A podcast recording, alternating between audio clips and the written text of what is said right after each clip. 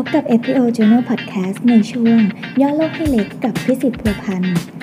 รายการที่จะมาสรุปสถานการณ์เศรษฐกิจล่าสุดให้ฟังเป็นประจำทุกเดือน โดยคุณพิสิทธิ์พัวพันธ์ผู้อำนวยการสำนักนโยบายเศรษฐกิจมหาภาคสำนักงานเศรษฐกิจการคลังครับสวัสดีครับวันนี้ก็เป็นครั้งแรกนะครับที่เราจะมาพูดคุยเกี่ยวกับเรื่องของ เศรษฐกิจสถานการณ์ล่าสุดนะครับ ซึ่งผมว่าก็เป็นเรื่องที่กำลังอยู่ในความสนใจของออทุกๆคนนะครับ เพราะว่าโดยเฉพาะพวกเราที่อยู่ในสสคเนี่ยนะครับเราก็มีการเราก็จำเป็นนะครับที่จะต้องอติดตามสถานการณ์เศรษฐกิจ แล้วก็ทำนโยบายที่จะแก้ไขปัญหาเศรษฐกิจ ซึ่งในวันนี้เนี่ยเราก็ต้องยอมรับว่า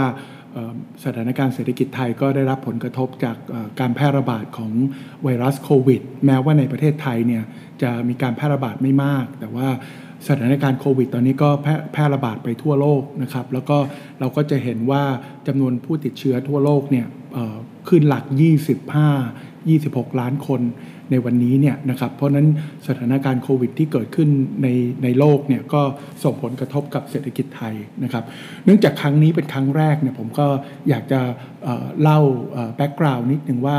ในช่วงที่ผ่านมาเนี่ยครึ่งปีแรกเนี่ยเศรษฐกิจไทยเป็นยังไงบ้างนะครับก็ก็จะเห็นนะว่าในช่วงที่ผ่านมาเนี่ย ครึ่งปีแรกเนี่ยเศรษฐกิจไทยก็หดตัวนะครับไตรมาสที่1เนี่ยเพราะไตรมาสที่ 1 ก็คือเดือนอมกราถึงมีนาเนี่ย GDP นะครับที่สภาพัฒน์ประกาศเนี่ยก็หดตัวประมาณร้อยละสองเนี่ยนะครับก็จะเห็นนะว่าโควิดเนี่ยจริง ๆ ก็เริ่มส่งผลกระทบต่อเศรษฐกิจเนี่ยตั้งแต่ปลายเดือนมกรานะครับเพราะนั้นเราก็เห็นจำนวนนักท่องเที่ยวเดือนกุมภามีนาเนี่ยที่เริ่มชะลอตัวลงแล้วนะครับแล้วหลังจากที่เรามี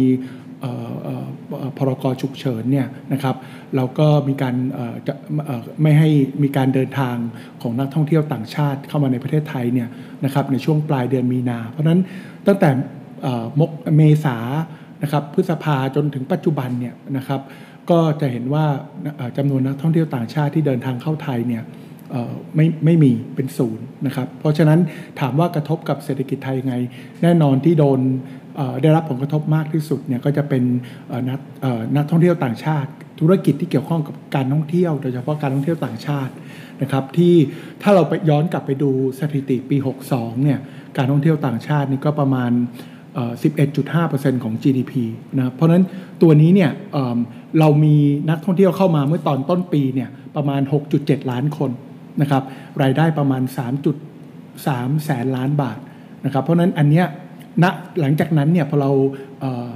เปิดการเดินทางของนักท่องเที่ยวต่างชาติเนี่ยจำนวนนักท่องเที่ยวต่างชาติก็ก็ไม่มีตั้งแต่เมษาต้นมา เพราะนั้นอันนี้ก็ส่งผลกระทบ เพราะฉะนั้นพอมาถึงเศรษฐกิจในไตรมาสที่2เนี่ยก็จะเห็นการหดตัวที่ค่อนข้างสูงนะครับที่ 12.2 นะครับ ก็พอไปดูไปดูในไส้ในเนี่ยก็จะเห็นนะว่าการส่งออกเนี่ยเป็นการส่งออกที่เป็นการส่งออกสินค้าและบริการเนี่ยจะเป็นตัวหลักเลยที่ทำให้เศรษฐกิจไทยหดตัวค่อนข้างเยอะนะครับ แต่มองไปข้างหน้าเนี่ยเราก็ยังมองว่าจุดต่ำสุดของเศรษฐกิจไทยเนี่ยน่าจะอยู่ที่ไตรมาสที่2นะครับ อันนี้ก็ต้องยอมรับว่าภายใต้เงื่อนไขที่เรายังสามารถควบคุมการแพร่ระบาดของโควิดภายในประเทศได้นะครับ ถามว่าทำไมทางเเราเราสสำนักนโยบายเศรษฐกิจมหาภาคเนี่ยเรามองว่าเศรษฐกิจไทยน่าจะจุดต่ำสุดในไตรมาสที่ 2 แล้วมองไปข้างหน้าน่าจะฟื้นตัวดีขึ้นเนี่ยเพราะว่าเราก็จะเห็นนะว่าเเ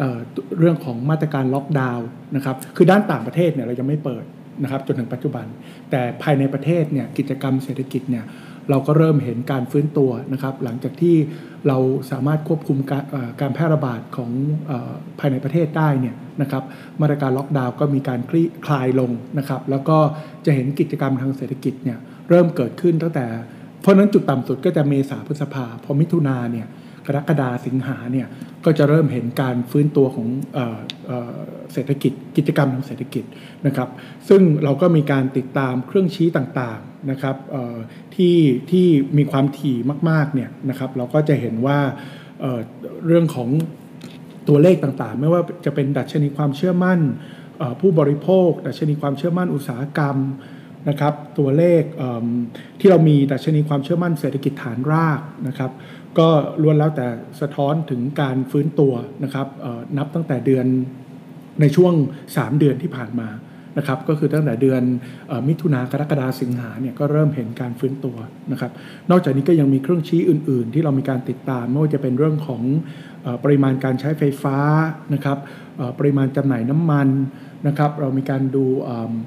ภาพถ่ายดาวเทียมของกิจกรรมทางเศรษฐกิจต่างๆเนี่ย นะครับ อันนี้ก็จะเป็นตัวที่บ่งชี้ได้นะครับจำนวนการเดินทางภายในประเทศ ไม่ว่าจะเป็นข้อมูลของ AOT หรือจะเป็นข้อมูลจาก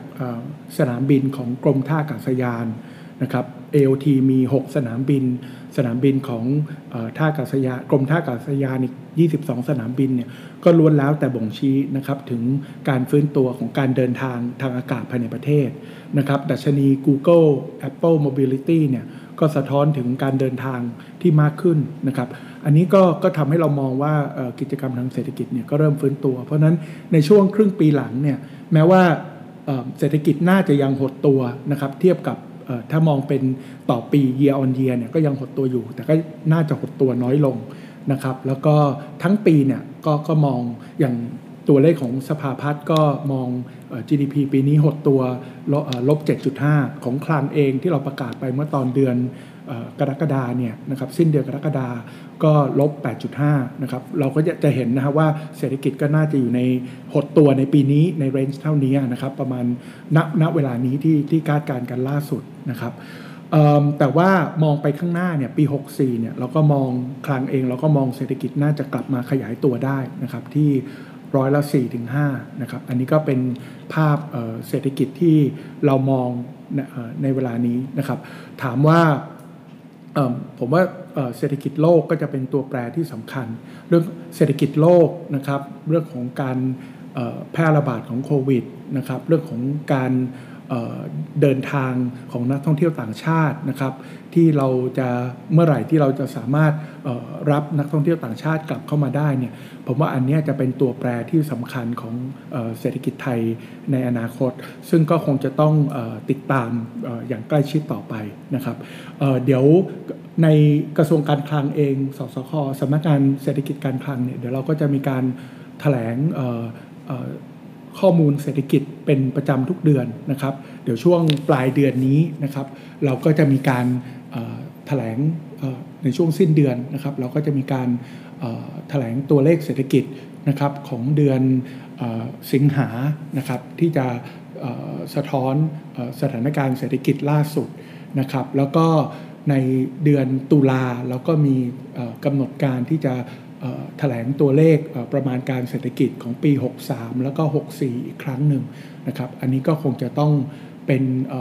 ข้อมูลที่พวกเราจะได้ติดตามกันอย่างใกล้ชิดต่อไปครับ